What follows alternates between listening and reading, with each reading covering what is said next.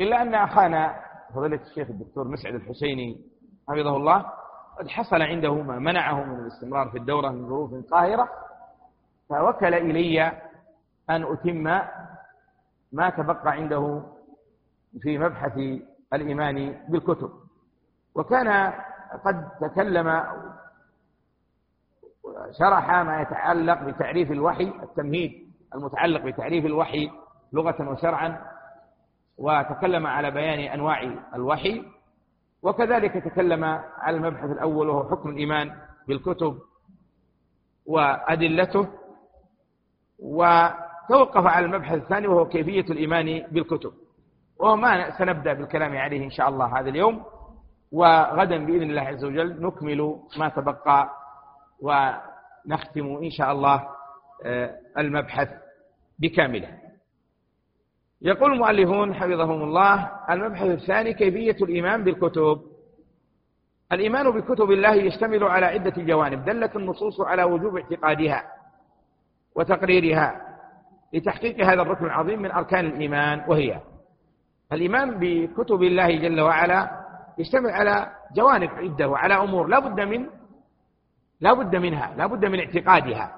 فأول هذه الأمور مقتضى الإيمان بالكتب التصديق الجازم بأنها كلها منزلة من الله وأنها كلام الله تعالى لا كلام غيره وأن الله تكلم بها حقيقة كما شاء كما شاء وعلى الوجه الذي أراد سبحانه. هذا أول ما يجب أن يعتقد في الكتب. لأنها منزلة من الله جل وعلا وأنها كلام الله وأن الله تكلم بها حقيقة. لا بد من هذا الاعتقاد. الكتب كلام الله أنزلها على رسله تكلم بها حقيقة جل وعلا. قال تعالى الله لا إله إلا هو الحي القيوم نزل عليك الكتاب بالحق مصدقا لما بين يديه وأنزل التوراة والإنجيل. هذا نص. نزل عليك الكتاب بالحق وأنزل نعم مصدقا لما بين يديه وأنزل التوراة والإنجيل. فالكتاب والتوراة والإنجيل والزبور وصحف موسى وإبراهيم كلها منزلة من عند الله جل وعلا. وقال نعم. وأنزل التوراة والإنجيل من قبل هدى للناس وأنزل الفرقان إن الذين كفروا بآيات الله لهم عذاب شديد والله عزيز ذو انتقام. أول سورة آل عمران. قال المشايخ فأخبر الله فأخبر الله عز وجل أنه أنزل هذه الكتب المذكورة وهي التوراة والإنجيل والقرآن من عنده. وهذا يدل على أنه المتكلم بها وأنها منه بدأت لا من غيره. ولهذا توعد في نهاية السياق من كفر بآيات الله بالعذاب الشديد. قوله إن الذين كفروا بآيات الله لهم عذاب شديد والله عزيز ذو انتقام. إذا يجب أن يعتقد هذا ويؤمن به بأنها منزلة من عند الله وأن الله جل وعلا تكلم بها وأن جبريل عليه السلام هو الذي نزل بكلام الله جل وعلا بهذه الكتب من عند الله جل وعلا على الرسول الذي أرسله الله إليه. وقال مخبرا وقال جل وعلا مخبرا عن التوراة إنا أنزلنا التوراة فيها هدى ونور فبين تعالى فبين أنه تعالى هو الذي أنزل التوراة وأن ما فيها من الهدى والنور منه سبحانه. وقال تعالى في سياق في سياق آخر مبينا مبينا أن التوراة من كلامه وذلك في معرض إخباره عن اليهود. أفتطمعون أن يؤمنوا لكم وقد كان فريق منهم يسمعون كلام الله ثم يحرفونه من بعد ما عقلوه. فكلام الله الذي سمعوه ثم حرفوه هو التوراة. قاله السدي وابن زيد وجمع من المفسرين كما ذكر ذلك الطبري في تفسيره. إذا وجه الاستشهاد أن الله جل وعلا قال إنا أنزلنا التوراة فيها هدى ونور. توراة فيها هدى ونور هدى من الله ونور من الله جل وعلا. يهتدي بها المهتدون ويستنير طريقهم بما فيها من النور. وكذلك أخبر أن طائفة من اليهود يسمعون كلام الله سماعهم لكلام الله من رسلهم. أو حينما يسمعون من يقرأ كتب الله عز وجل التي أنزلها على رسله التوراة أنزلها الله عز وجل على موسى. فهم يسمعون كلام الله. لكن ما موقفهم بعد ذلك ثم يحرفونه. من بعد ما عقلوه. نعم حرفت اليهود. حرفت النصارى. دون هذه الأمة لم تحرف. لماذا؟ لأن الله جل وعلا هو الذي تكفل بحفظ القرآن. إنا نحن نزلنا الذكر وإنا له لحافظون. لو وكل الله إلينا حفظ القرآن لاتبعنا سنن من كان قبلنا حذو القذة بالقذة. لكن الله جل وعلا حفظ هذا القرآن لا يزاد فيه ولا ينقص. هو كما ترى في المصحف اليوم هو هو كما كان في زمن رسول الله صلى الله عليه وسلم. ما زيد فيه ولا نقص. على العرضة الأخيرة التي عارض جبريل فيها النبي صلى الله عليه وسلم في رمضان السنة العاشرة عارضه مرتين. عارضه مرتين. يقول شيخ الإسلام وغيره من أهل العلم أن المصحف الذي بين أيدينا مكتوب على العرضة الأخيرة. فلم يزد فيه فلا يزاد فيه ولن لن يزاد فيه ولن ينقص منه بفضل حفظ ربنا جل وعلا له. ثم قال تعالى وليحكم أهل الإنجيل بما أنزل الله فيه. نعم أي من الأوامر والنواهي التي هي من كلام الله. وقال في القرآن ألف لام راء كتاب أحكمت آياته ثم فصلت من لدن حكيم خبير. أحكمت آياته ثم فصلت أي آياته من لدن حكيم خبير وهو الله جل وعلا. وقال تعالى مخاطبا رسوله صلى الله عليه وسلم وإنك لتلقى القرآن من لدن حكيم عليم. نعم القرآن والتوراة والإنجيل كلها من عند الله كلام الله أنزلها الله جل وعلا على رسله بواسطة جبريل. في حق نبينا صلى الله عليه وسلم. وقال تعالى قل نزله روح القدس من ربك. وروح القدس هو جبريل.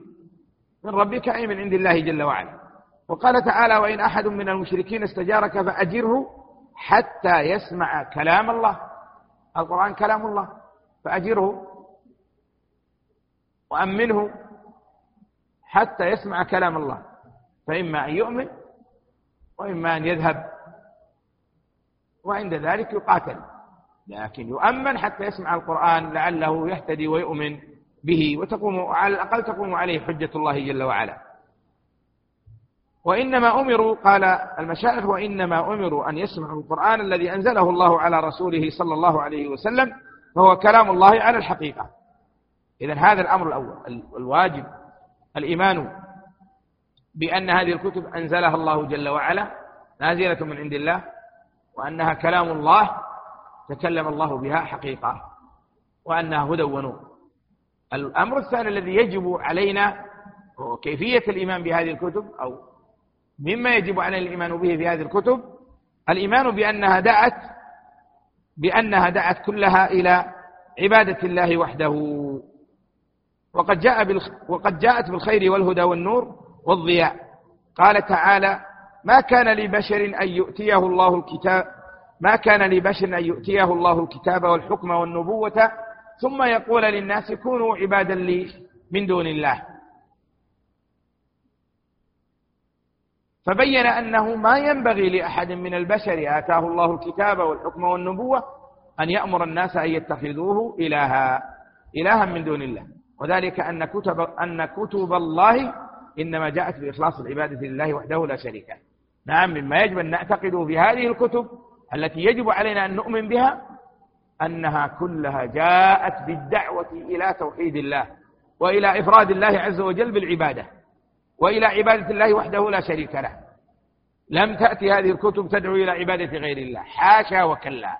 متفقة من أولها إلى آخرها كلها على وجوب إفراد العبادة لله وحده لا شريك له وعلى وجوب إخلاص العبادة لله وحده لا شريك له. ولهذا قال الله عز وجل ما كان لنبي ما كان لبشر أن يؤتيه الله الكتاب والحكم والنبوة ثم يقول للناس كونوا عبادا لي من دون الله. ما كان. ولم ما كان لا شرعا ولا قدرا. لا قدرا ولا شرعا. ما قدر الله عز وجل ذلك. وكذلك ما شرعه. بل كل الأنبياء يدعون إلى عبادة الله وحده لا شريك له وهم أكمل الناس في هذا الباب. وقد بلغوا رسالات ربهم كما أمرهم الله جل وعلا. قال المشايخ وقال تعالى مبينا أن كتبه جاءت بالحق والهدى. نزل عليك الكتاب بالحق مصدقا لما بين يديه وأنزل التوراة والإنجيل وأنزل التوراة والإنجيل من قبل هدى للناس. وقال تعالى كان الناس أمة واحدة فبعث الله النبيين مبشرين ومنذرين وأنزل معهم الكتاب بالحق. وقال تعالى إنا أنزلنا التوراة فيها هدى ونور. وقال تعالى وآتيناه الإنجيل فيه هدى ونور. وقال تعالى شهر رمضان الذي أنزل فيه القرآن هدى للناس وبينات من الهدى والفرقان. إلى غير ذلك من الآيات المتضمنة أن كتب الله تعالى قد جاءت بالهدى والنور من الله. نعم هذا أيضا مما قرروه في هذه النقطة أنها كلها جاءت كل كتب الله جاءت بالحق والهدى والنور. جاءت بالحق لم تأتي بغير الحق. ما جاءت بالباطل ما جاءت بالأمور المشتبهة ما جاءت بل جاءت بالحق.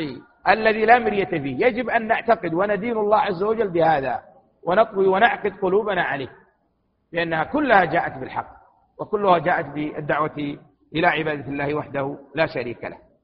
مما يجب علينا في باب الإيمان بالكتب وهو يعني من كيفية الإيمان بالكتب الإيمان بأن كتب بأن كتب الله يصدق بعضها بعضا فلا تناقض بينها ولا تعارض كما قال تعالى في القرآن وأنزلنا إليك الكتاب بالحق مصدقا لما بين يديه من الكتاب ومهيمنا عليه.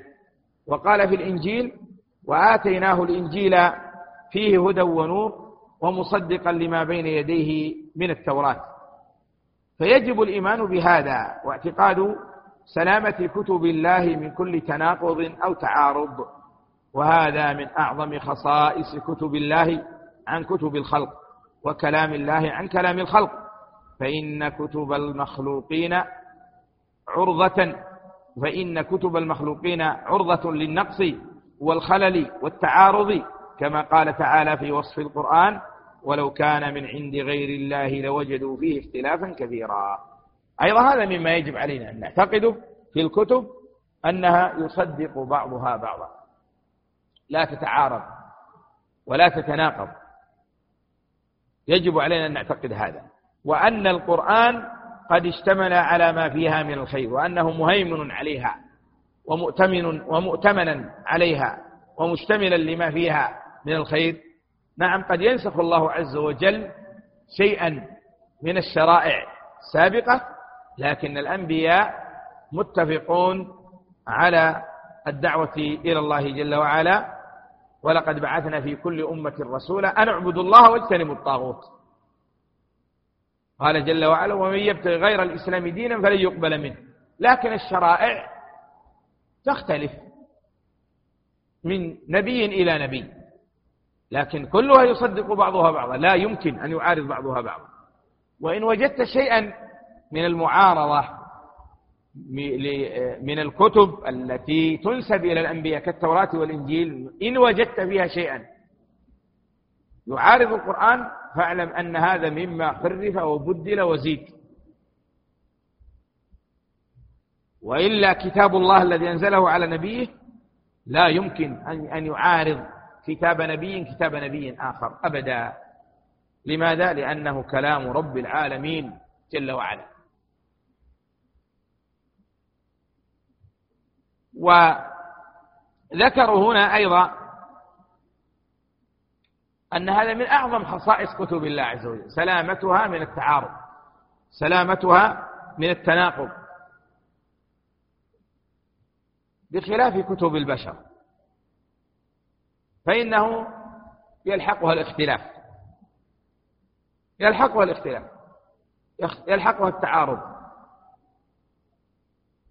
بل قد يتعارض كتاب كتاب الرجل وحده أو المؤلف نفسه. لماذا؟ لأنه من عند غير الله. والله جل وعلا يقول ولو كان من عند غير الله لوجدوا فيه اختلافا كثيرا وليس اختلافا فقط قليلا لا اختلافا كثيرا. والإنسان يدرك هذا في نفسه. أنت لما تكتب كتابا أو تكتب ولو مقالا يسيرا ولو تكتب نصيحة لرجل ولو صفحة أو أسطر. إذا أعدت النظر فيها لما تنتهي من الكتابة تعيد النظر تقول لا أزيد هذه وأنقص هذه. أفعل كذا وأفعل كذا. لو أعدت مرة ثالثة لحصل عندك نفس الشيء. لماذا؟ لأنه من عند غير الله ولا بد من الاختلاف. ولهذا يذكر أن الشافعي رحمه الله لما ألف الرسالة رسالة كتابه المشهور في أصول الفقه وهو أول من ألف في أصول الفقه رحمه الله أعاد النظر فيها أربع مرات. وكل مرة يزيد فيها وينقص. فلما كان في المرة الخامسة تذكر قول الله جل وعلا ولو كان من عند غير الله لوجدوا فيه اختلافا كثيرا. قال لو تذكرت هذه الآية من أول مرة ما أعدت النظر. إيه لوجدوا فيه اختلافا كثيرا. وهذا والله يعني أمر ملموس. تكتب كتابا بعد مدة تنظر فيه تقول سبحان الله لماذا وضعت هذا؟ ما ينبغي أن يوضع مثل هذا. تزيد وتنقص. لأنه من عند غير الله. وليس اختلافا قليلا بل كثيرا. إذا الكتب سالمة من هذا الاختلاف. سالم من هذا التعارض. الكتب كتب الله كتب الله جل, جل وعلا. لكن آه، ما يوجد في التوراة والإنجيل من من تعارض مع غيره فهذا ليس من كلام الله لأن اليهود والنصارى حرفوا وبدلوا وزادوا ونقصوا في كتبهم فهي غير مأمونة. قالوا مما يجب الإيمان به؟ الإيمان بما سمى الله عز وجل من كتبه على وجه الخصوص والتصديق بها وبإخبار الله ورسوله عنها. نعم هناك كتب سماها الله جل وعلا لنا. سيذكر المشايخ أسماء هذه الكتب. وهناك كتب ما سميت لنا. لكن لعله مر أن الإيمان إيمان إجمالي وإيمان تفصيلي في الكتب.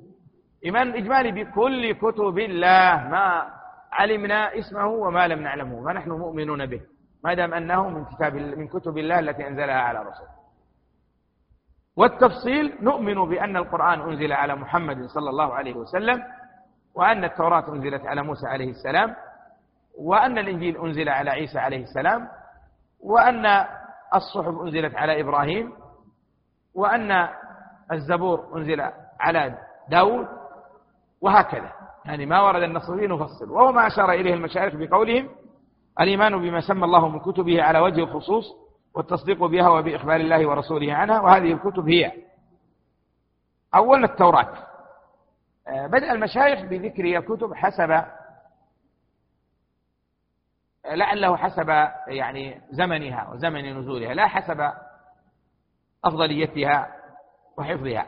فإن أفضلها وأجمعها هو كتاب الله الذي هو القرآن. قالوا أولا التوراة وهي كتاب الله الذي آتاه موسى عليه السلام. قال تعالى ولقد آتينا موسى الكتاب من بعد ما أهلكنا القرون الأولى بصائر للناس.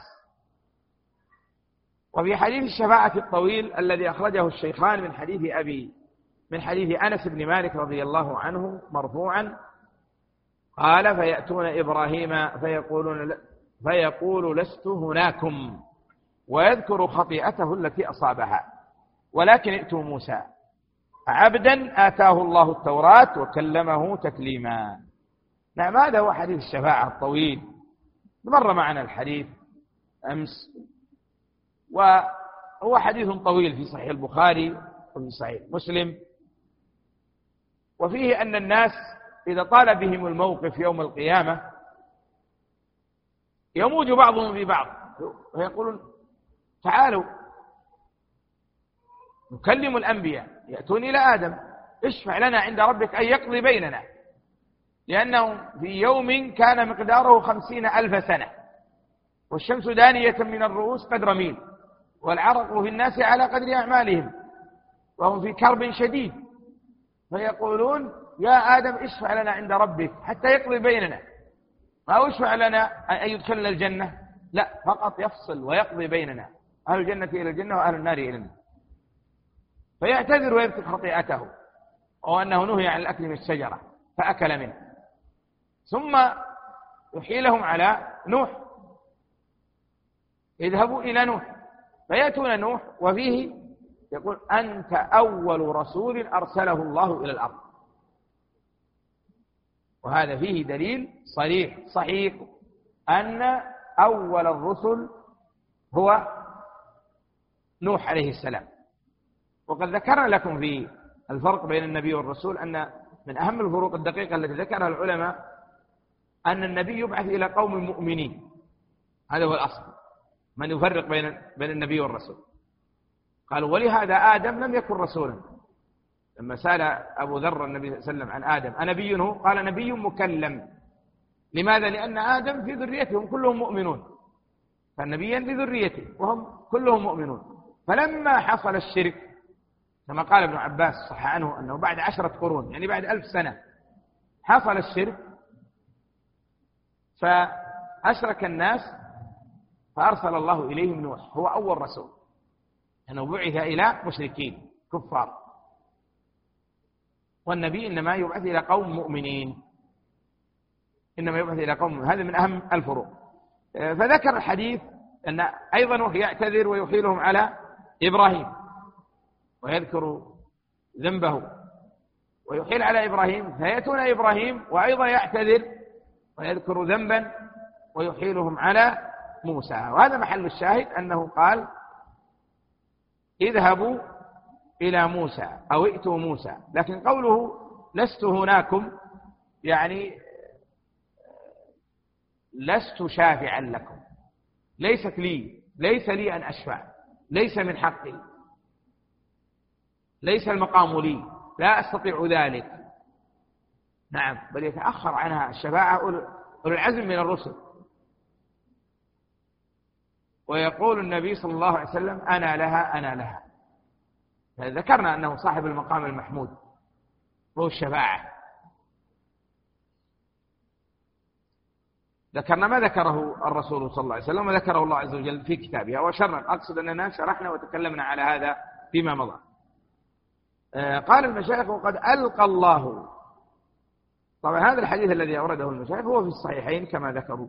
وقد ألقى الله التوراة على موسى مكتوبة في الألواح وفي ذلك يقول سبحانه وكتبنا له في الألواح من كل شيء موعظة وتفصيلا لكل شيء. قال ابن عباس يريد ألواح التوراة. وفي حديث احتجاج آدم وموسى من رواية أبي هريرة رضي الله عنه عن النبي صلى الله عليه وسلم قال له آدم يا موسى اصطفاك الله بكلامه وخط لك التوراة بيده. أخرجاه في الصحيحين من طرق كثيرة. إذا التوراة جاء ذكرها في القرآن وجاء ذكرها أيضا في السنة في حديث الشفاعة وفي حديث احتجاج أو المحاجة بين موسى وآدم عليهم السلام. قالوا المشايخ والتوراة هي أعظم كتب بني إسرائيل وفيها تفصيل شريعتهم وأحكامهم التي أنزلها الله على موسى. وقد كان على العمل به على العمل بها أنبياء بني إسرائيل الذين جاءوا من بعد موسى. كما قال تعالى إنا أنزلنا التوراة فيها هدى ونور يحكم بها النبيون الذين أسلموا للذين هادوا والربانيون والأحبار بما استحفظوا من كتاب الله وكانوا عليه شهداء. وقد أخبر الله في كتابه عن تحريف اليهود للتوراة وتبديلها على ما سيأتي بسط هذا في المبحث القادم إن شاء الله. إذن التوراة هي كتاب موسى أنزلها الله عليه وفيها تفاصيل شريعتهم وسماها الله عز وجل في كتابه في غير آية وجاء أيضا ذكرها في نصوص السنة ولكن قد دخلها التحريف والتبديل. هذا مما يجب أن يؤمن به المؤمن ويعتقده وهذا الإيمان التفصيلي في الكتب. ثم قالوا باء. الإنجيل وهو كتاب الله الذي أنزله على عيسى بن مريم عليه السلام.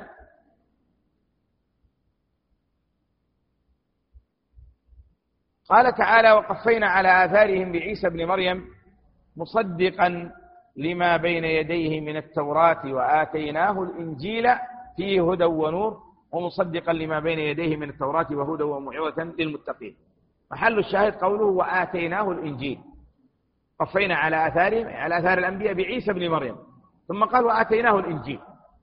إذن الإنجيل كتاب عيسى عليه السلام. قال وقد أنزل الله الإنجيل مصدقا للتوراة وموافقا لها. كما تقدم في الآية السابقة. نعم كتب الله يصدق بعضها بعضا ويؤيد بعضها بعضا. لا تناقض ولا تعارض بينها.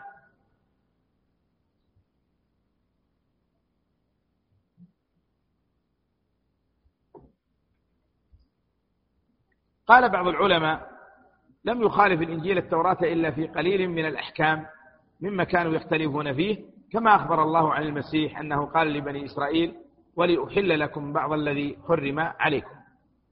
وهذا ذكره ابن كثير في تفسيره عند تفسير هذه الآية. وقد أخبر الله تعالى في كتابه الكريم أن التوراة والإنجيل نصا على البشارة بنبينا محمد صلى الله عليه وسلم. قال تعالى الذين يتبعون الرسول النبي الأمي الذي يجدونه مكتوبا عندهم في التوراة والإنجيل. إذا أيضا هذا مما يجب أن يعتقد أن التوراة والإنجيل قد نص فيهما على البشارة بنبينا صلى الله عليه وسلم. هذا كان مما يؤكد على اليهود والنصارى وجوب الإيمان بنبينا صلى الله عليه وسلم. وهذا واضح من ظاهر الآية. قال الذي يجدونه مكتوبا عندهم في التوراة والإنجيل. الذين يتبعون الرسول النبي الأمي الذي يجدونه مكتوبا عندهم في التوراة والإنجيل. إذا فهم أحق بالإيمان من غيرهم لأنهم يجدون هذا ويعرفون هذا من كتبهم. التي أنزلها الله عز وجل عليهم قال وقد لحق الإنجيل من التحريف ما لحق التوراة كما سيأتي بيانه في القادم بحول الله. إذا التوراة والإنجيل قد حرفتا وبدلتا أو قد حرف وبدل كتاب التوراة وكتاب الإنجيل فلا يوثق فيهما. ما كان فيهما من حق فهو يقبل لأنه جاء ما يدل عليه في كتابنا ولكن لا لا يستقل التوراة والإنجيل بالحق بل إنه جاء عن النبي صلى الله عليه وسلم ما يدل على على التحذير من القراءة في التوراة والإنجيل. لا ينبغي الإنسان أن يعرض نفسه للخطر والخطر. اللهم إلا من كان عالما متمكنا في الشريعة ولأمر مهم يقتضي بيان التحريف والتبديل في إقامة الحجة على أصحابه بهذه الملة أما ما سوى ذلك الإنسان ما يعرض نفسه للخطر. وسيأتي إن شاء الله أن النبي صلى الله عليه وسلم أنكر على عمر بن الخطاب رضي الله عنه لما رأى بيده ورقة من التوراة وهو عمر رضي الله عنه. آه قالوا جيم أو الأمر الثالث أو الكتاب الثالث الذي يجب الإيمان به على التفصيل والتخصيص قالوا الزبور. وهو كتاب الله الذي أنزله على داود عليه السلام. قال تعالى وآتينا داود زبورا. قال قتادة في تفسير الآية كنا نحدث أنه دعاء علمه الله داود وتحميد وتمجيد لله عز وجل ليس فيه حلال ولا حرام ولا فرائض ولا حدود. وهذا أخرجه الطبري عن قتادة. إلا أنكم كما تلاحظون أنه من قول قتادة وقتادة تابعي. وأمور الغيب لا يقبل فيها القول إلا من النبي صلى الله عليه وسلم أو من الصحابة. الصحابة قال أهل العلم إذا قال أو روى الصحابي ما لا يعني مدخل للرأي فيه وإنما هو من الأمر التوقيفي فإن له حكم الرفع. لكن ما قالوا هذا في حق التابعين. التابعون لو جاء بخبر أو بأمر لا مجال للرأي فيه ما نقبله منه. بل هذا ما يدل على ضعفه. فنقول لا شك أن الله أنزل على داود زبورا والله أعلم. في يعني حقيقته وما فيه من الأحكام لم يصلنا شيء شيء من ذلك نقول به. فنؤمن بالزبور وأن الله أنزلها على داود وأن الله خففها عليه حتى أنه كان يقرأها في ساعة أو كان يقرأها وهم يسرجون له فرسه كما جاء في البخاري وغيره. هذا نؤمن به على التفصيل ولا نتعدى ما جاء به النص. هذا واجبنا في جميع الأمور. قالوا دال أو الأمر الرابع صحف إبراهيم وموسى. وقد جاء ذكرها في موضعين من كتاب الله. الأول في سورة النجم في قول الله تعالى أم لم ينبأ بما في صحف موسى وإبراهيم الذي وفى ألا تزر وازرة وزر أخرى وأن ليس للإنسان إلا ما سعى. والثاني في سورة الأعلى قال تعالى قد أفلح من تزكى وذكر اسم ربه فصلى. بل تؤثرون الحياة الدنيا والآخرة خير وأبقى. إن هذا لفي الصحف الأولى صحف إبراهيم وموسى. فأخبر الله عز وجل عن بعض ما جاء في هذه الصحف من وحيه الذي أنزله على رسوليه إبراهيم وموسى عليهما السلام والعلم عند الله. نعم أيضا يجب الإيمان بصحف إبراهيم وأن الله قد أنزل على إبراهيم صحفا. كما كما أنزل على موسى صحفا أيضا وأن مما جاء في صحف إبراهيم وموسى جاء فيهما أن لا تزر وازرة وزر أخرى. أن لا تزر أن لا تزر وازرة وزر أخرى وأن ليس الإنسان إلا ما سعى. هكذا جاء في التوراة جاء في صحف إبراهيم وصحف موسى. أن لا تزر وازرة وزر أخرى. ما تتحمل وازرة مذنبة نفس أصابت وزرا لا تتحمل وزر غيرها. كل نفس بما كسبت رهين وكذلك ليس للإنسان إلا ما سعى سعي غيرك لا يكون لك. سعيك أنت. إلا ما ورد الدليل باستثنائه في حق هذه الأمة. إذا مات ابن آدم انقطع عمله إلا من ثلاث هذا وإن كان عمل غيرك لكنه يلحقك نفعه إذا تصدق عنك أو دعا لك أو استغفر لك. هذا يستثنى بالدليل. إذا هذا في صحف إبراهيم وموسى. وأيضا في صحف إبراهيم وموسى قد أفلح من تزكى. هذا اختيار ابن جرير الطبري في تفسير الآية.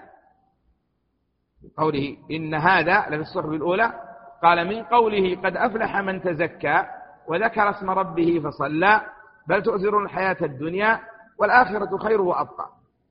هذا الكلام العظيم أيضا مما جاء في صحف إبراهيم وصحف موسى أنه أفلح من تزكى من زكى نفسه وطهرها بالتوحيد والإيمان بالله جل وعلا. قد أفلح من تزكى وذكر اسم ربه فصلى. ذكر اسم ربه الإكثار من ذكر الله عز وجل. ألا بذكر الله تطمئن القلوب. فصلى صلى تمل الصلاة التي هي الصلوات المعروفة أو أنه صلى دعا. وإن كان الصلاة أيضا المعروفة تشمل على الدعاء. بل تؤثرون الحياة الدنيا. هذه جبلة في الناس. إلا ما رحم ربك. يؤثرون الحياة الدنيا على الآخرة.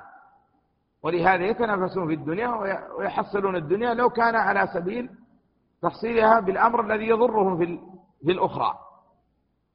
بل تؤثرون الحياة الدنيا والآخرة خير وأبقى. الآخرة خير من الدنيا وأبقى من الدنيا لأن الدنيا تنتهي. بالموت وبقيام الساعة. وأما الآخرة فهي أبقى أهل الجنة خالدين فيها أبدا وأهل النار الذين هم أهلها خالدون فيها أبدا. فهذا ما يجب أن يعني هذا مما اتفقت عليه اتفق عليه القرآن وهو في صحف إبراهيم وفي صحف موسى أيضا. قالوا القرآن العظيم وهو كتاب الله جل وعلا الذي أنزله على نبينا محمد صلى الله عليه وسلم مصدقا لما بين يديه من الكتاب ومهيمنا عليه. وهو آخر كتب الله نزولا وأشرفها وأكملها. والناسخ لما قبله من الكتب وقد كانت دعوته لعامة الثقلين من الإنس والجن. نعم كتاب الله القرآن الذي نتلوه الآن ونقرأه غضا طريا كما أنزل على نبينا صلى الله عليه وسلم وله ميزات وخصائص لعله سيأتي الحديث عنها فهو آخر الكتب بلا شك وهو مهيمن على كل الكتب السابقة. قال تعالى وأنزلنا إليك الكتاب بالحق مصدقا لما بين يديه من الكتاب ومهيمنا عليه. أنزل الله على النبي القرآن بالحق الذي لا مرية فيه فهو الحق الذي لا مرية فيه. وهو أيضا مصدق لما بين يديه. الكتب التي بين يديه التي أنزلها الله على أنبيائه الذين من قبله يصدقها ويؤيدها. وأيضا مهيمنا عليه على جنس الكتاب. مهيمنا عليها مشتملا عليها وشاهدا عليها. قال المشايخ ومهيمنا أي شهيدا على ما قبله من الكتب وحاكما عليها. وقال تعالى قل أي شيء أكبر شهادة قل الله. قل الله. شهيد بيني وبينكم وأوحي إلي هذا القرآن لأنذركم به ومن بلغ. أوحي إلي هذا القرآن. إذن القرآن وقد جاء ذكره في كتاب الله عز وجل في غير ما آية. وقال جل وعلا تبارك الذي نزل الفرقان على عبده. الفرقان هو القرآن. لكن تسميته بالفرقان لدلالته على وصف آخر يشتمل عليه القرآن وهو أنه يفرق الله به بين الحق والباطل. يفرق الله عز وجل به بين الحق والباطل ويفصل الله عز وجل به بين الحق والباطل. وللقرآن أسماء كثيرة أشهرها القرآن والفرقان والكتاب والتنزيل والذكر. بل ألفت في ذلك مؤلفات في أسماء القرآن وبعضهم أوصلها إلى مئة اسم للقرآن وإن كان أغلب ما ذكر إنما هي أوصاف. وليست أسماء. قال فيجب الإيمان بهذه الكتب على ما جاءت به النصوص من ذكر أسمائها ومن أنزلت فيهم وكل ما أخبر الله به ورسوله صلى الله عليه وسلم عنها وما قص علينا من أخبار أهلها. إذا هذا هو الإيمان التفصيلي في هذه الكتب. يجب الإيمان التفصيلي بها. نعم. ومما ذكره المشايخ في كيفية الإيمان بهذه الكتب ذكروا الاعتقاد الجازم بنسخ جميع الكتب والصحف التي أنزلها الله على رسله بالقرآن الكريم وأنه لا يسع أحدا من الإنس أو الجن لا من أصحاب الكتب السابقة ولا من غيرهم أن يعبدوا الله بغير نزول القرآن أن يعبدوا الله بعد نزول القرآن بغير ما جاء فيه أو يتحاكموا إلى غيره. والأدلة على ذلك كثيرة من الكتاب والسنة. نعم مع أن نؤمن بالكتب السابقة لكن الآن لا يجوز العمل بشيء مما فيها إلا إذا كان في القرآن. الآن الإيمان بالقرآن.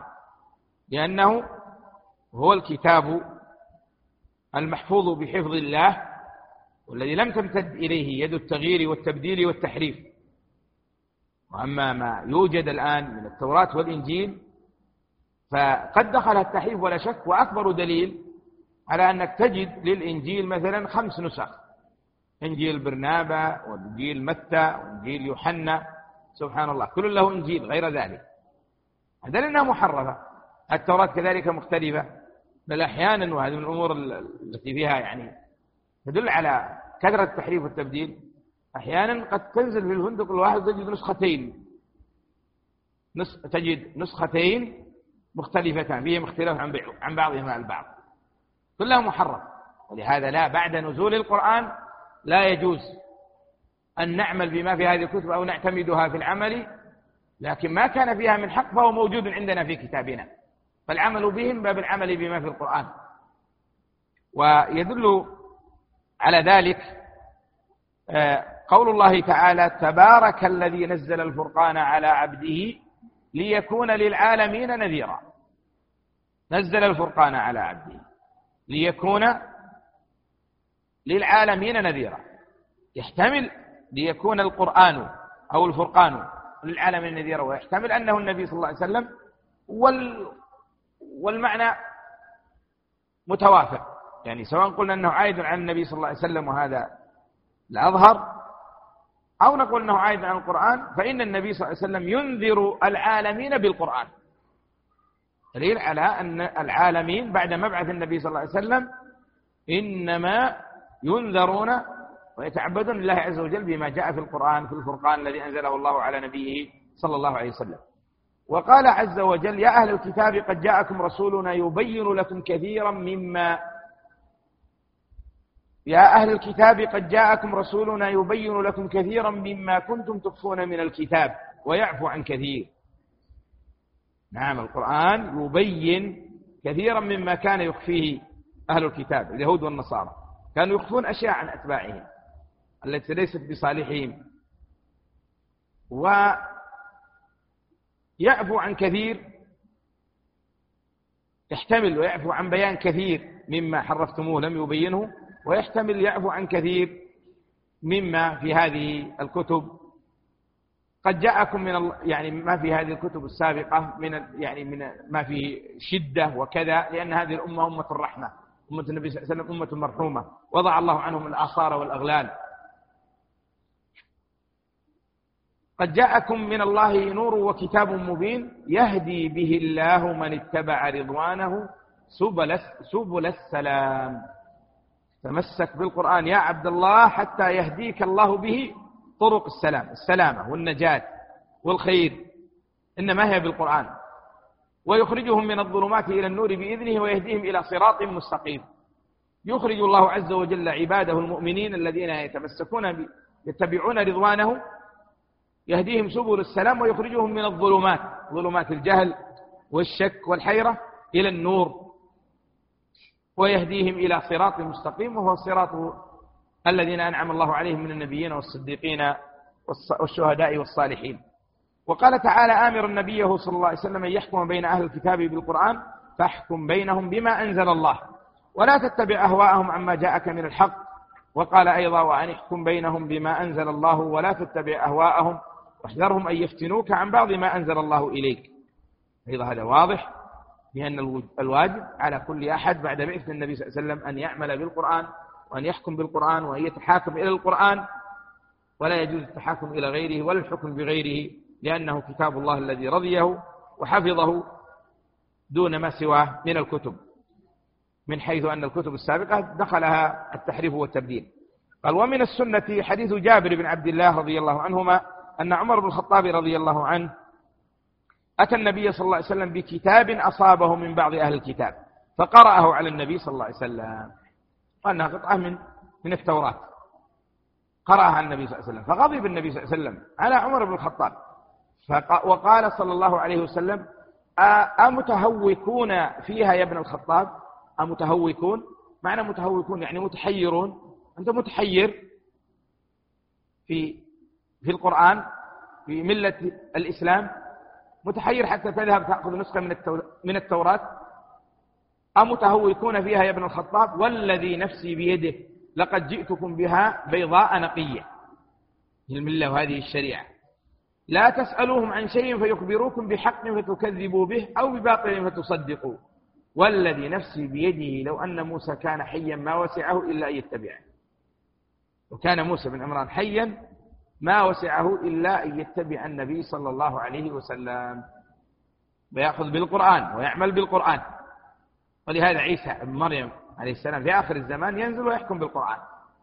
لا يحكم بالإنجيل وإنما يحكم بالقرآن.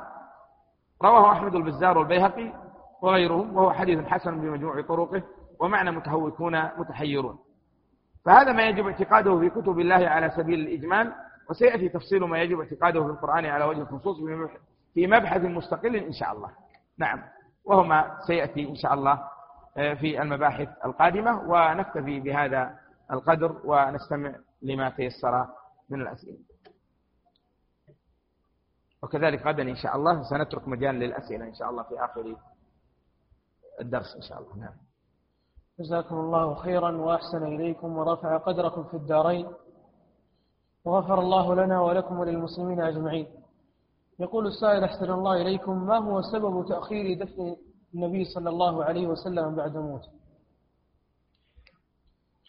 طبعا هذا السؤال متعلق بما سبق ما ذكرناه بالأمس وقبله. نعم.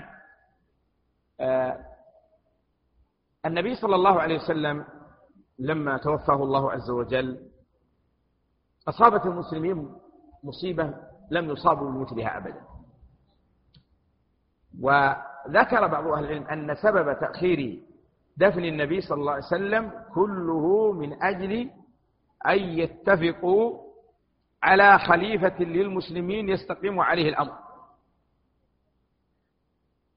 وهذا الذي يعمل به ولاة أمر هذه البلاد وفقهم الله إذا توفى الله أحدا منهم فإنهم لا يدفنون لا يدفنونه حتى يتفقون على الخليفة له. لأن هذا أدعى. القلوب قد نزلت بها هذه المصيبة العظيمة. فلا تزال متأثرة وغير وغير متنافرة. فيكون أدعى إلى قبولها وتنازلها عن شيء من حقوقها. وأمر الخلافة يا أخوان من أهم الأمور وأخطر الأمور. من أفضل من الصحابة رضي الله عنهم؟ بعد الأنبياء لا أحد أفضل من الصحابة رضي الله عنهم. ومع ذلك اختلفوا. الأنصار اجتمعوا في سقيفة بني ساعدة وقالوا نريد أن نؤمر خليفة منا. ثم لما سمع بهم أبو بكر وعمر وأبو عبيدة ذهبوا إليهم وجدوهم يتكلمون فخاضوا في المسألة فقالوا منا أمير ومنكم أمير. إلى أن قام أبو بكر رضي الله عنه وخطب خطبته العظيمة الجميلة المسددة. ثم قال عمر بعد ذلك ابسط يدك أبايعك فبايعه. وهو بايعه الصحابة واتفقوا. ففرج الله عن الأمة مشكلة من أعظم المشاكل. ثم بعد أن اتفقوا دفنوا النبي صلى الله عليه وسلم. لأن بقاءه بين أظهرهم لا يزال. كيف تختلفون؟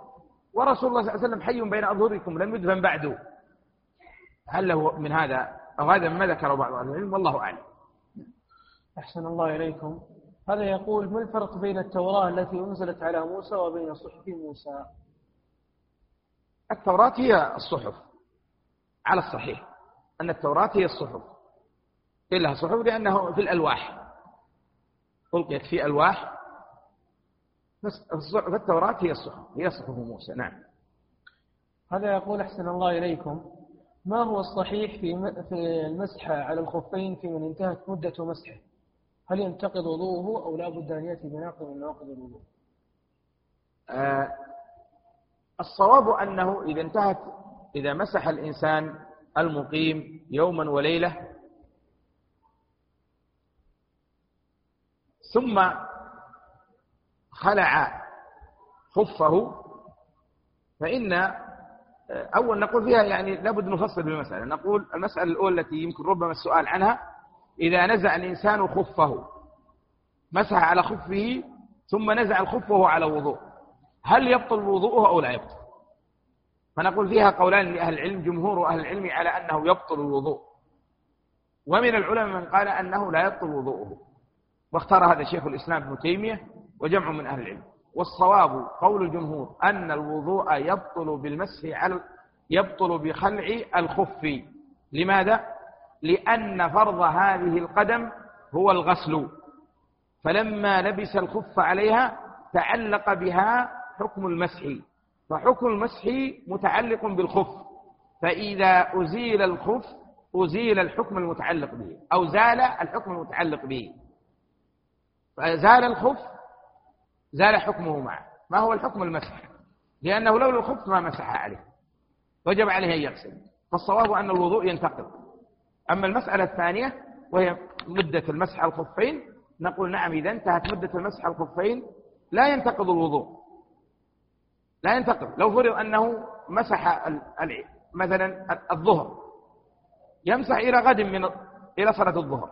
لكن لو فرض أنه بعد أن مسح صلاة الظهر بقي على وضوءه ما انتقض وضوءه فجاء العصر نقول صلي العصر ما زلت على وضوء. صلي المغرب صلي العشاء ما دمت على وضوء. لكن لو انتقض وضوءه لا يجوز له أن يمسح بل لابد أن يخلع ويلبس من جديد. ونكتفي بهذا القدر والله أعلم وصلى الله وسلم وبارك على عبده ورسوله نبينا محمد.